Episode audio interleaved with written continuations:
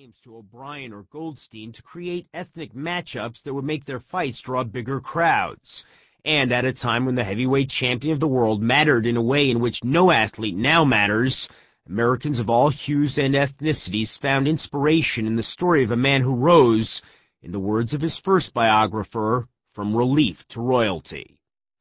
Damon Runyon, who knew a fairy tale when he saw one, dubbed Braddock the Cinderella Man. At that time, to climb to the top of the heavyweight division was to ascend to the highest peak in sports, both in popularity and financially. On September 22, 1927, for 30 minutes' work, plus 9 minutes of catching his breath between rounds, Gene Tunney made $990,445 in his second fight against Jack Dempsey, more money than Babe Ruth had made in his 14 Major League seasons to that point. 8 years later, in 1935, in the midst of the Depression, the highest-paid player in the major leagues was Lou Gehrig, the Yankees' first baseman. The Iron Horse made $40,000, a significant sum to the average American, but little more than pocket change for Max Baer, Max Schmeling, and the other preeminent boxers of the era. That fall, when Baer fought Lewis, he earned $215,000, more than 5 times Gehrig's annual salary. But someone was needed to blow the champion's horn.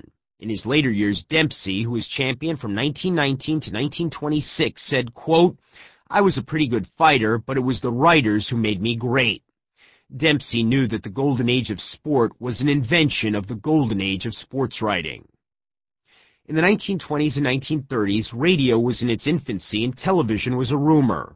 The vast majority of Americans got their information about politics, sports, and entertainment from newspapers. In New York City alone, there were nearly 24 thriving dailies. The Times, the Herald Tribune, the Post, the News, the Sun, the American, the Journal, the World Telegram, the Wall Street Journal, the Daily Worker, the Mirror, the Staten Island Advance, the Brooklyn Eagle, the Star Journal, the Bronx Home News, the Long Island Press, and the Forward, among others. In 1927, no one outside Soldier Field saw Gene Tunney as he rose from the canvas after the long count to defeat Dempsey. In 1932, no one outside Wrigley Field saw Babe Ruth call his shot against Charlie Root in the World Series. The pictures were painted by sports writers. Giants such as Grantland Rice, W.O. McGeehan, Damon Runyon, Paul Gallico, Westbrook Pegler, and Frank Graham. Their syndicated columns were avidly read in the far reaches of the 48 states, and they used their talents to create legends. Rice, for example, was perhaps only slightly less instrumental than Knute Rockne in fashioning the mythology of Notre Dame football.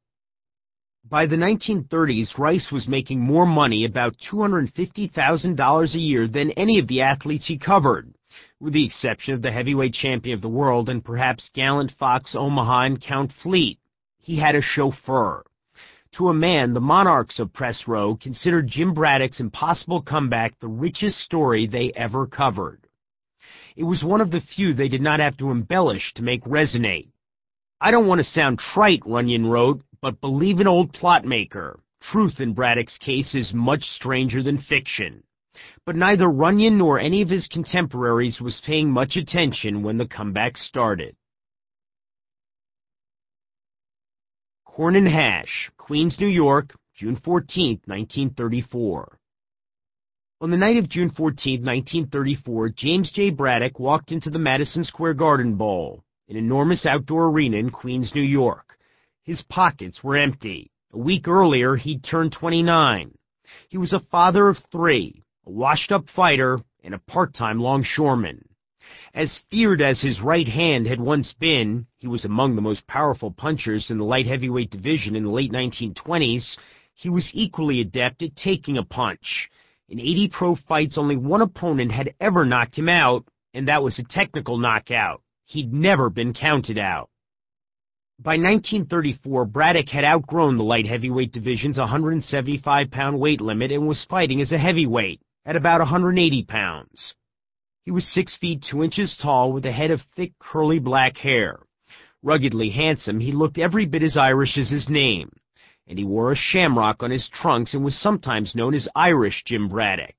He didn't talk much, but when he did, the words were delivered from the side of his mouth in a thick, blue-collar Jersey accent. His smile was always described as crooked.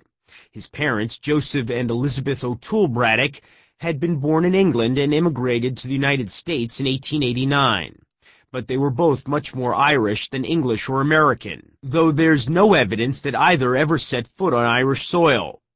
They were raised in impoverished Irish enclaves in and around Manchester, where the Braddocks and the O'Tooles clung to their Irishness, mostly because the English never let them forget where they came from.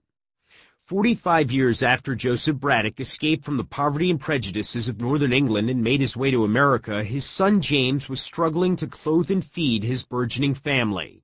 He owed money to his landlord, the milkman, the gas and electric company, and his manager, to name just a few of his creditors.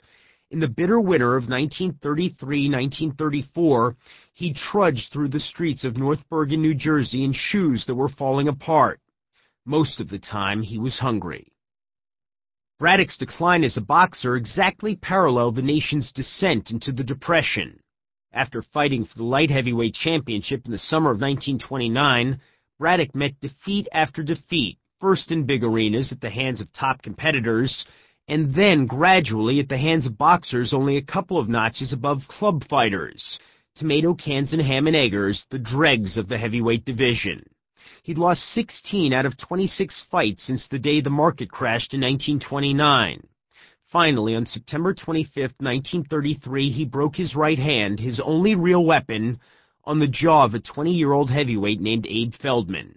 The hand had been broken twice before, and Braddock thought it was unlikely that it would ever heal properly.